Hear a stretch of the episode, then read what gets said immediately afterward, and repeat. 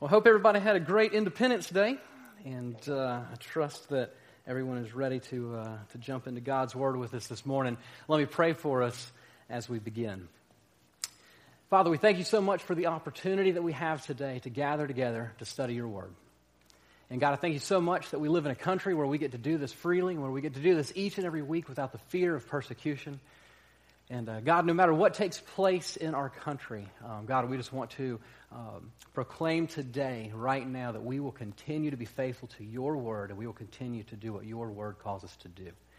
And uh, so, Father, as we uh, jump into your word this morning, uh, God, we pray that this will be a time that challenges us, the time that convicts us, and a time that allows us to become more and more like Christ. And uh, so be honored in our time today. In the name of Jesus, we pray. Amen. All right, well, it is great to be back with you guys again. I know uh, I had an opportunity uh, to, to be with you guys a few weeks ago. My name is Reed, and I'm one of the associate pastors here. Um, had the privilege of preaching a few weeks ago when Scott was out of town, and uh, he asked me to preach again today, uh, which I guess means that it was sufficient enough then since I've been asked again. And uh, today I had the opportunity of preaching with him in the crowd. So this usually uh, is not the case. Usually he's out of town uh, when I preach, whether he's gone on a family vacation or taking care of something uh, for the church. So it's definitely an honor to have him and his family in the crowd with us today. Uh, as he just explained, uh, him and Marcy just got back from a, a, cruise to celebrate their 19th wedding anniversary. So I hope you guys are well rested. Hope y'all had a good time. And we trust that you are ready to continue leading our church and being all well rested. Um, Scott has a very important responsibility to protect this stage. Um, everything that takes place on this stage has to be consistent with God's word, and it has to continue to proclaim the gospel. So, to be asked to preach uh, is a huge honor. I'll go ahead and tell you that I appreciate the trust that he has in me to be able to do this today. And uh, so, with that being said, uh, let's jump to it. We've got a lot of scripture to look at this morning and I'm excited to, to jump up here and share God's word with you today. Uh, last week, when Scott announced that I would be preaching, he let you guys know that I would be uh, preaching from uh, Exodus 23 and we'd be talking about uh, why you should not bathe a goat or boil a goat in his, in his mother's milk, not bathe a goat, boil a goat in his mother's milk. Uh, that is not going to be our passage this morning. So, for those of you who came uh, ready to hear that, I know that Brian uh, came ready to hear that. He already told me today how disappointed he was. Um, the good news is that that's what Pastor Larry's going to be doing for his small group this fall. So, if you're if you're ready to hear 13 long weeks as to why you should not boil a goat in its mother's milk, uh, let me encourage you to sign up for that. Um, I'm totally kidding. That's not what he's doing his small group on. As we begin our time this morning, I do want to start with a question. I want to go ahead and just kind of ask uh, just something really simple that I think many of us take for granted all the time, and I think that this might lay the groundwork for where we're going this morning. Has there ever been a time in your life where you've had trouble seeing? And I know that uh, some of you are like, what in the world? Let me, let me give you a couple of examples to try to help you understand what I'm talking about. Have any of you in here ever taken a trip to Disney World? Anybody in here gotten in a gotten in a car, hopped on a plane, went down to Orlando? Okay, most people in the room have been to Disney World. Has anyone ever ridden a ridden Space Mountain? Has anyone ever been on that one? Fantastic roller coaster, right? And what's unique about this roller coaster is that it's completely in the dark. You don't know where the next turn is. You don't know where the next drop is. Most people are afraid to put their hands up. It's just an awesome roller coaster. It's completely dark. It's just one of those things that if you're a roller coaster enthusiast, like this is on your list of roller coasters to ride. It's awesome. It's one of those rides that everybody just loves. And the main reason is because it's like no other. It's just, it's, it's so unique because it's in the dark. It's an awesome roller coaster. Maybe you have tried to walk through your house late at night. Has anyone ever been laying in bed late at night having trouble sleeping and you think, man, I'm just going to get up, walk on over to the kitchen, get something to drink, and uh, you realize how dark your house is. Now, I don't know about you, but in our house, that has become increasingly difficult to do. Uh, with three little kids, uh, you really never know what you're going to step on. Uh, in your house, uh, it might be the Legos. In our house, it's the dinosaurs. Uh, I'll go ahead and tell you we have a stegosaurus that will bring you to your knees. And uh, I can promise you that this thing has no mercy. You better have a medical kit close by. Uh, it, is, it is for real. It is, it is, I'm not even kidding. It's not one of those soft ones. It's got the hard back and all that, and it's got me before. Now, when I walk through the house, I pull out my iPhone and I turn on the flashlight, and I make sure that I'm navigating with that to make sure that I have a safe pathway uh, to the kitchen. So I think we all have, have been there before. Let me give you another one. Have you ever, as a child, maybe played hide and seek with your friends? I think everybody in this room has probably played that game. It's a great game. Uh, obviously, you can play this game when the lights are on, um, but it's way more fun to play this game when the lights are off. And why is that? Because darkness creates places to hide. And we could do an entire sermon series on that if we wanted to. Uh, but the truth is, darkness creates places to hide. And this is one of those games where it's just awesome when the lights are off because you literally cannot see. It's just a lot of fun. Uh, have you ever been it in that game? Have you ever tried to find your friends and you maybe walk into a, a dark room in the church or a dark room in your, in your house and you realize, wow, I cannot see the hand in front of my face. Like it's that dark. And I think even though we love that game, one of the things that we're also grateful for is that after the game is over, we can walk over and flip on a light switch and we can see again. So, my point is, I think that we all know what it's like to have trouble seeing. Maybe some of you in here actually just have bad eyes. I don't know. I know that I come from a whole family with bad eyes. Everybody has to wear contacts or glasses to see. Uh, but what if there was no light at the end of the tunnel in Space Mountain? What if when the ride was over, it was still dark? What if you did not have an iPhone or a droid or a flashlight to turn on to kind of safely navigate through your home at 2 o'clock in the morning when you'd like something to drink from the kitchen? What if after that game of hide and seek, there was no light switch to flip on so that you could see again? What if you had to live in a constant state of blindness? And in our passage today, that's exactly what we're going to read about. In John chapter 9, we're going to read about a time that Jesus came across a man who was born blind. And I think that in our passage this morning, we're going to be challenged with God's word, and I think that we're going to see the truth of the gospel. So let me encourage you to join me uh, this morning in John chapter 9. Uh, we're going to start with verse 1. I'm going to be reading from the NIV, so uh, if you have a Bible app on your phone, feel free to set your translation to the NIV so that our versions match. And if you don't have a Bible with you at all today, then feel free to use the Pew Bible uh, that's in front of you. We should be starting on page 700 and uh, 58. So I'm going to go ahead and read our text for us. This is going to be uh, John chapter 9, verses 1 through 11. All right. As he went along, he saw a man blind from birth. And his disciples asked him, Rabbi, who sinned, this man or his parents, that he was born blind? Neither this man nor his parents sinned, said Jesus, but this happened so that the works of God might be displayed in him. As long as it is day, we must do the works of him who sent me. Night is coming when no one can work. While I am in the world, I am the light of the world. After saying this, he spit on the ground, made some mud with the saliva, and put it on the man's eyes. Go, he told him, wash in the pool of Siloam. This word means sent. So the man went and washed and came home seeing. His neighbors and those who had formerly seen him begging asked, Isn't this the same man who used to sit and beg? Some claimed that he was, and others said, No, he only looks like him. But he himself insisted, I am the man. How then were your eyes opened? They asked. And he replied, The man they called Jesus made some mud and put it on my eyes. He told me to go to Siloam and wash. So I went and washed, and then I could see. All right, so that's our passage this morning. I want us to jump back up to the beginning to verse 1, and I want us to kind of uh, systematically kind of break this thing down so that we can kind of figure out exactly what's going on in this passage. And really, as we begin, we see that we're actually going to have to jump into John chapter 8 to see what's taking place because this passage begins with, as he went along. So, where did he come from? As he went along, from where? Well, let me give you just a little bit of the context of what's taking place so that you can kind of understand where we're picking up in the story. In John chapter 8, uh, Jesus is on the scene and he's debating with Pharisees and the Jews, and he's trying to tell them who he is. He's trying to explain to them that he is the Son of God and he's come to save people from their sins. However, a lot of the people just don't believe him. Uh, it's very similar to kind of like what we experience in our culture today.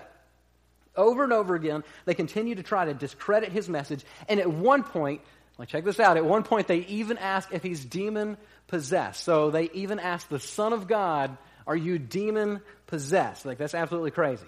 But Jesus corrects them, and he continues to try to help them understand who he is. But eventually, the, the Jews and the Pharisees just continue to get more and more frustrated with him to the point where now everything that he's saying is just beginning to offend them. By the end of John chapter 8, uh, they, they become angry at what he's saying, and so they decide to actually pick stones up and they want to kill him. And uh, so Jesus is able to slip away. And then we get to John chapter 9 where it begins with as he went along. So when it says as he went along, as he went along from that, as he kind of left that situation where the Jews and the Pharisees were angry with him for trying to uh, explain who he is, as he went along from that, he saw a man who was blind from birth. And by the way, just if we can kind of time out for one second, this is normal for Jesus. This is a very common thing for Jesus, uh, for him to see people who are normally ignored uh, by our society. And uh, man, if we can just kind of rejoice with that for a moment, uh, God sees people that society tends to ignore. There, here is a blind man who's been blind from birth. He's had to beg for every single thing that he has. And Scripture says that Jesus saw him. So as we kind of begin our time this morning, uh, just if you can just if you get nothing else from this message, let that encourage you. Let that encourage you that when you feel down, when you feel like that nobody sees you, nobody cares about you, nobody wants you, nobody likes you, that you're insignificant, just remember that Jesus sees you. And I think that that should encourage you. All right, jump back to uh, verse 2. The disciples are with, with him and they ask this question. His disciples asked him, Rabbi, who sinned, this man or his parents, that he was born blind? Now, at this point, the disciples are asking this question not necessarily because they care about this guy. Like, they don't know this guy. They just stumbled across him when Jesus did. This is not like they have some personal connection with this blind man. This question is not being asked out of compassion, it's asked more so out of theological curiosity. They're basically wanting to know uh, an important life question, like the answer to one of these life riddles. And listen, guys, we do the same thing. Let's don't act like we're any better than the disciples, okay? We, we ask the exact same kind of questions, not because we care about the people that are necessarily involved in whatever situation we're asking about, but just because we too have questions and we would like to know the answers. Uh, for example, one of the ways that you might hear it today is why do bad things happen to good people, right? Everybody heard that one? Show of hands, right? Like everybody's heard that one. Why do bad things happen to good people? Isn't this basically what the disciples are asking right now? Why is this man blind? What caused him to deserve this? That's basically what they're asking. Why did something bad like blindness happen to this guy? Why do bad things like blindness happen to good people like this man? They're, they're basically asking the same question. And I was recently talking with some of our students about this. We have a couple of students who are trying to uh, share their faith with one of their friends at school, which, by the way, that should encourage you guys. We have students who uh, care enough about their faith to talk about it with their friends, so let that be an encouragement to you. Uh, a few of our students were trying to share their faith with one of their friends at school, and their friend actually gave this question or asked this question as an obstacle to trusting in Christ. They were like, basically, until you can answer this question for me, I'm not really interested in faith in Christ. Until you can answer, why do bad things happen to good people? I'm not interested. And in case you're wondering, by the way, it's just, it's a bad question. The question, why do bad things happen to good people? We're actually asking it the reverse way. We're not asking it the right way. The real question should be, why do good things happen to bad people? We see in Scripture, in Romans 3, uh, verse 10, it says, There is no one righteous, not even one. Bad things don't happen to good people because, according to Scripture, there aren't any good people.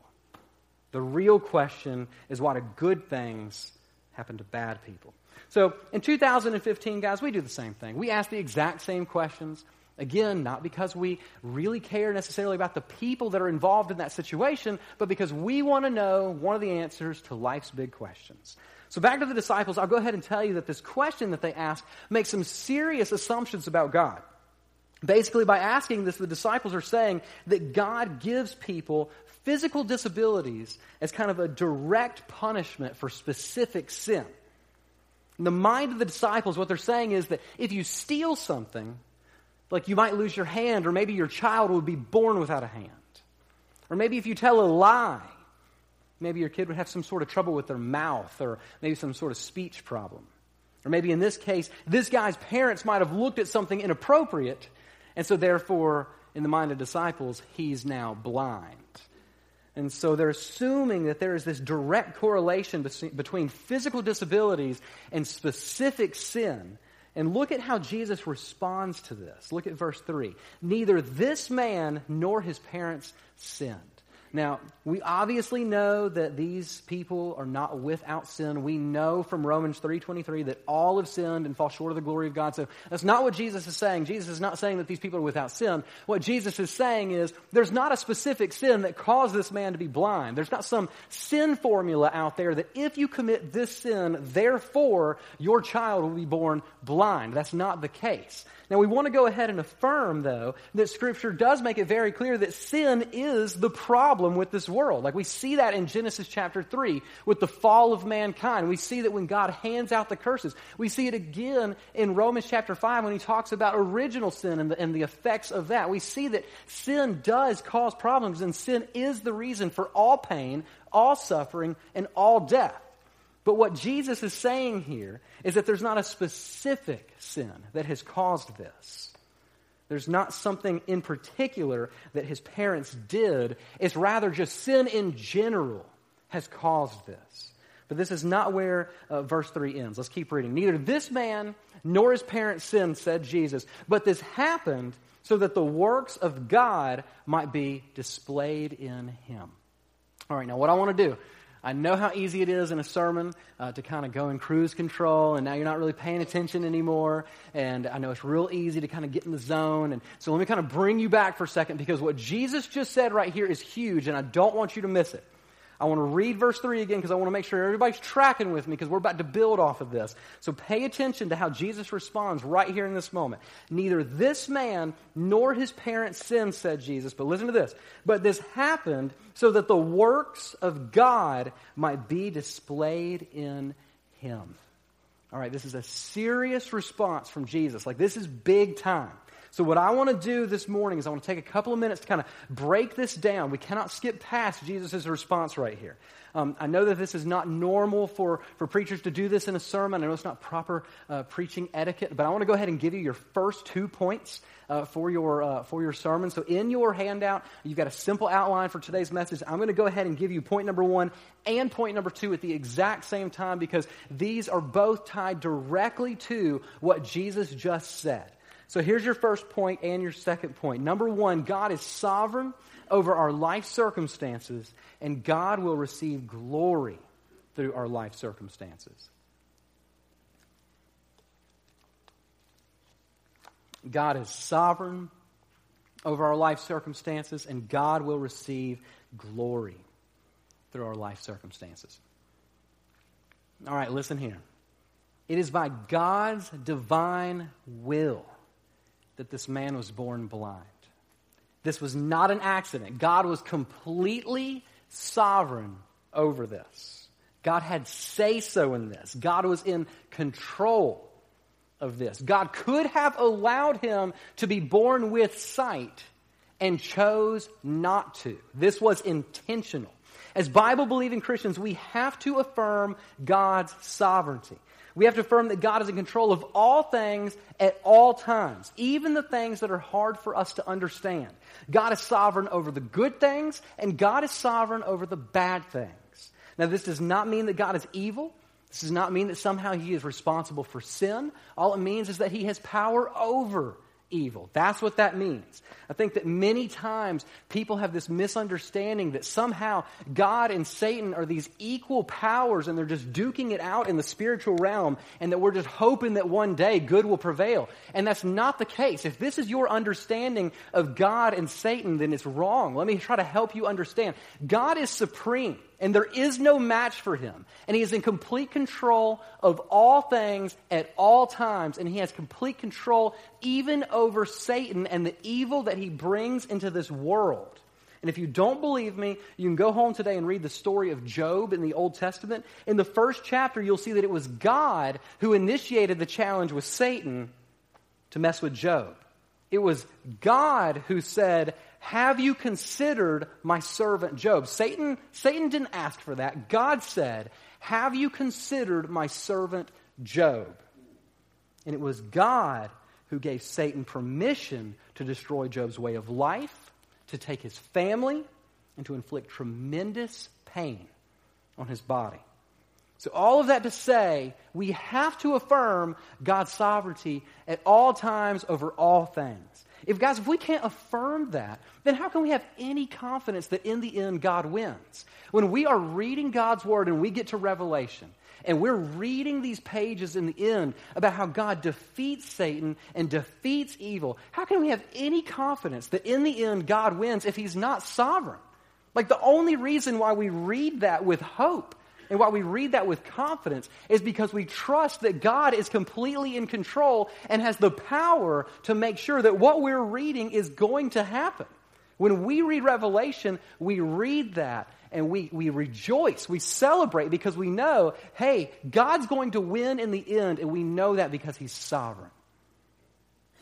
And by the way, just so you guys know, when it comes to God's sovereignty, it's either 100% or 0%. Like there is no in between. It's kind of like have you ever met a woman who's like sort of pregnant? Like, no, it doesn't work like that. You're either 100% pregnant or you're not pregnant at all. Like, you never, you're never going to just meet somebody who's, yeah, I'm sort of pregnant. No, like they're either pregnant or they're not. Same thing with God's sovereignty. He's either 100% sovereign or he's 0% sovereign. So back to our text.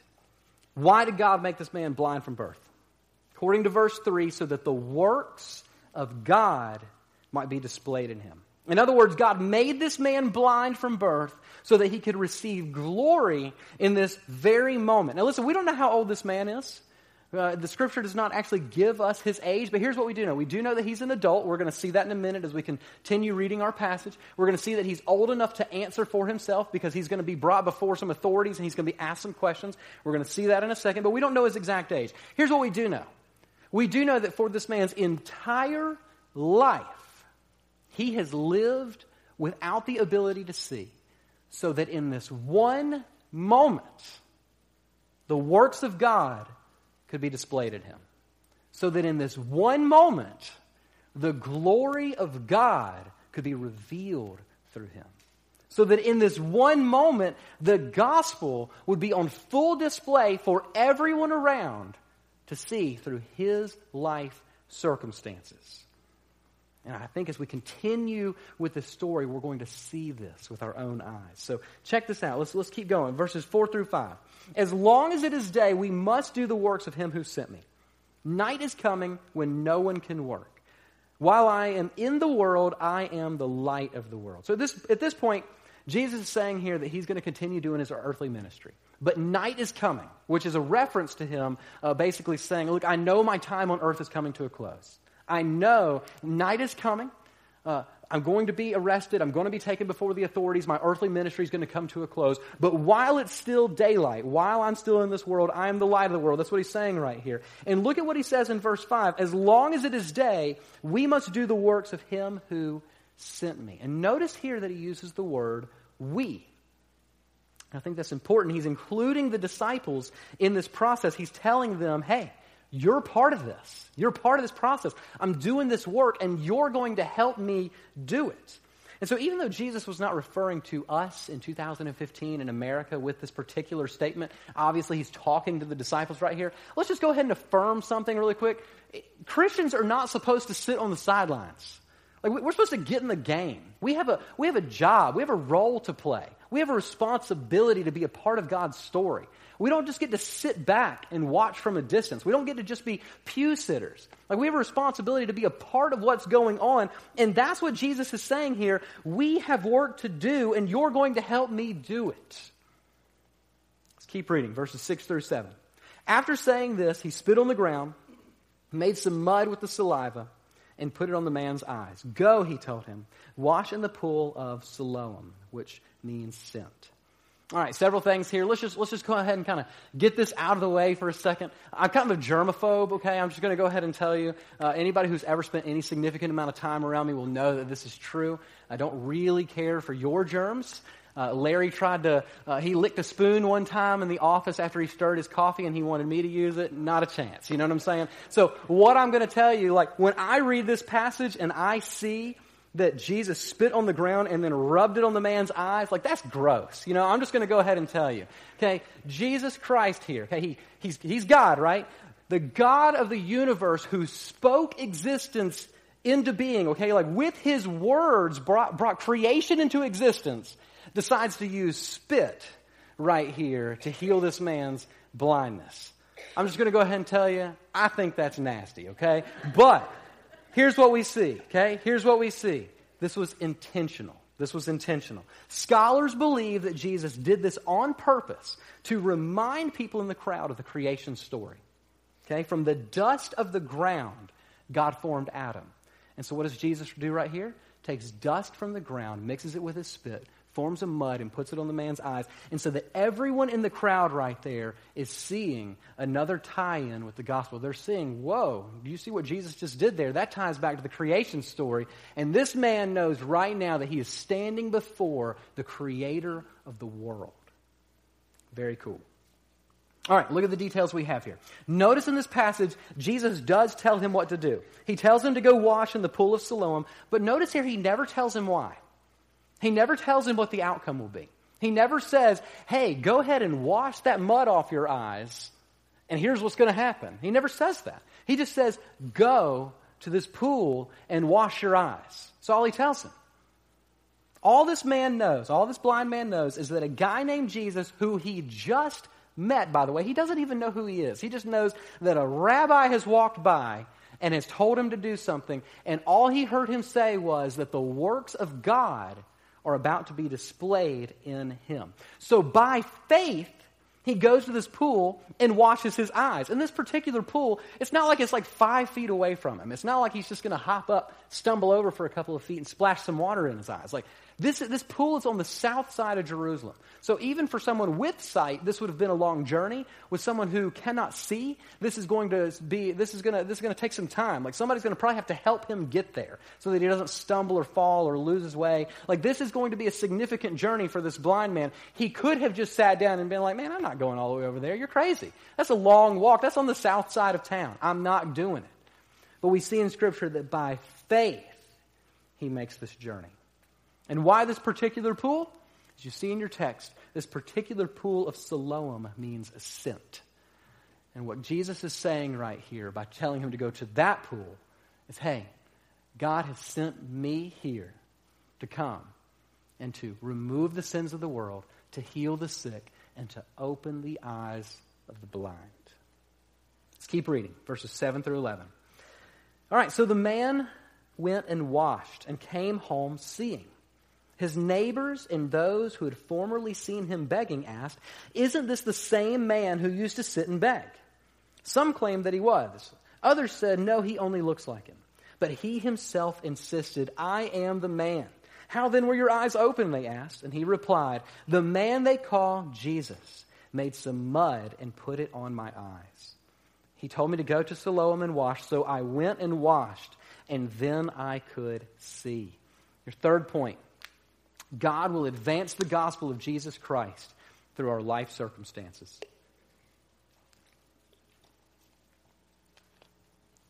God will advance the gospel of Jesus Christ through our life circumstances.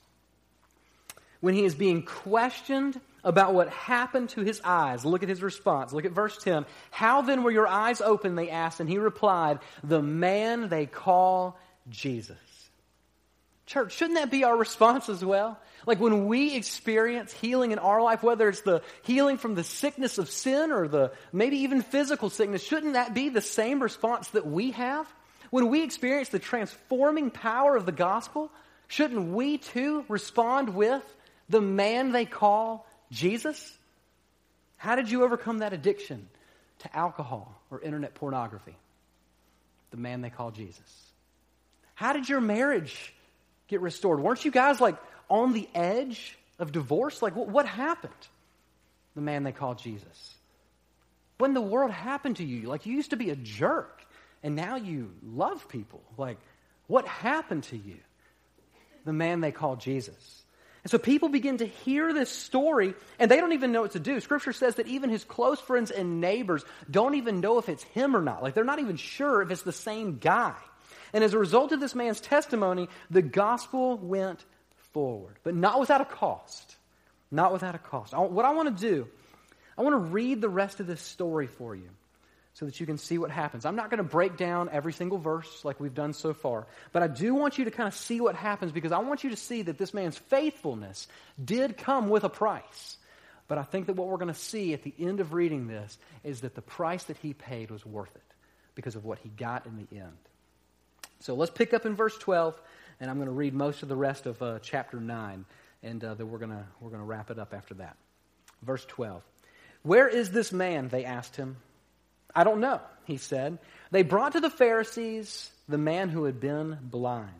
Now, the day on which Jesus made the mud and opened the man's eyes was a Sabbath. Therefore, the Pharisees also asked him how he received his sight. He put mud on my eyes, the man replied, and I washed, and now I see. Some of the Pharisees said, This man is not from God, for he does not keep the Sabbath. But others asked, How can a sinner perform such signs? So they were divided. Then they turned again to the blind man. What have you to say about him? It was your eyes he opened. The man replied, He is a prophet. They still did not believe that he had been blind and had received his sight until they sent for the man's parents. Is this your son? They asked. Is this the one you say was born blind? How is it that now he can see? We know he's our son, the parents answered, and we know that he was born blind, but how he can see now or who opened his eyes, we don't know. Ask him. He is of age, he will speak for himself. His parents said this because they were afraid of the Jewish leaders, who had already decided that anyone who acknowledged that Jesus was the Messiah would be put out of the synagogue. That is why his parents said, He is of age, ask him. A second time, they summoned the man who had been blind. Give glory to God by telling the truth, they said. We know this man is a sinner. He replied, Whether he is a sinner or not, I don't know. One thing I do know I was blind, but now I see. Then they asked him, What did he do to you? How did he open your eyes? And he answered, I've told you already and you did not listen. Why do you want to hear it again? Do you want to become his disciples too? Then they hurled insults at him and said, You are this fellow's disciple. We are the disciples of Moses. We know that God spoke to Moses, but as for this fellow, we don't even know where he comes from. The man answered, Now that is remarkable. You don't even know where he comes from, yet he opened my eyes. We know that God does not listen to sinners. He listens to the godly person who does his will. No one has ever heard of opening the eyes of a man born blind. If this man were not from God, he could do nothing. To this they replied, You were steeped in sin at birth. Now, do you remember how the disciples asked the question, Who sinned, this man or his, or his parents? That's the same mentality right there. To this they replied, You were steeped in sin at birth. How dare you lecture us? And they threw him out. Jesus heard that they had thrown him out. And when he found him, he said, Do you believe in the Son of Man? Who is he, sir? The man asked. Tell me, so that I may believe in him. And Jesus answered, You have now seen him. In fact, he is the one speaking with you. And the man said, Lord, I believe. And he worshiped him. As a result of this man's life circumstances, the gospel went forward and people heard about Jesus. But again, it didn't come without a cost. Look at what happened. The religious leaders threw him out of the synagogue. His parents, his friends, they're like afraid to even be associated with him now. They're fearful that the same thing's going to happen to them too. That's why his parents said, Go ask him. He's of age, he can speak for himself. But notice what happens. Jesus went and found him and made sure that he wasn't just cured of his physical blindness, but that he was also cured of his spiritual blindness. Jesus went to the man and explained who he was, and Scripture says that the man believed and worshiped him. That is a cool story. As we begin to wrap up our time together, I want to ask you just a, a few questions. Um, in light of our passage today, um, if you're a believer, I, I want to ask you just to consider a few things. Uh, number one, do you recognize that God is completely sovereign over every detail in your life? All of your life circumstances, whether it's good or bad. Like, do you, do you recognize that God is completely sovereign over everything in your life? Number two, do you want your life circumstances to be used for the glory of God? And I'll just go ahead and tell you God is going to receive glory through your life whether you want Him to or not. Here's, here's, uh, here's something you need to know um, God is not playing a part in your story, you're playing a part in His story. All right, that's just, we need to go ahead and kind of go ahead and explain that really quick. I think a lot of people think that the world revolves around them. Newsflash, this is about God, and we get to play a part in His story. And here's what we know, okay? God can be glorified through our obedience, like we see through people like Abraham and Moses, or God can be glorified through our disobedience, like we see with people like Pharaoh and people like Judas. Either way, God will be glorified through your life circumstances. My encouragement to you is that you pray that God will be glorified through your obedience. And number three, will you help advance the gospel through your life circumstances? As we just saw, when this man was asked about his healing, what did he do? He pointed to Christ. He said, The man they call Jesus. Question for you is will you do the same thing? Will you too point people to Christ? I love this story because of how clear the gospel is.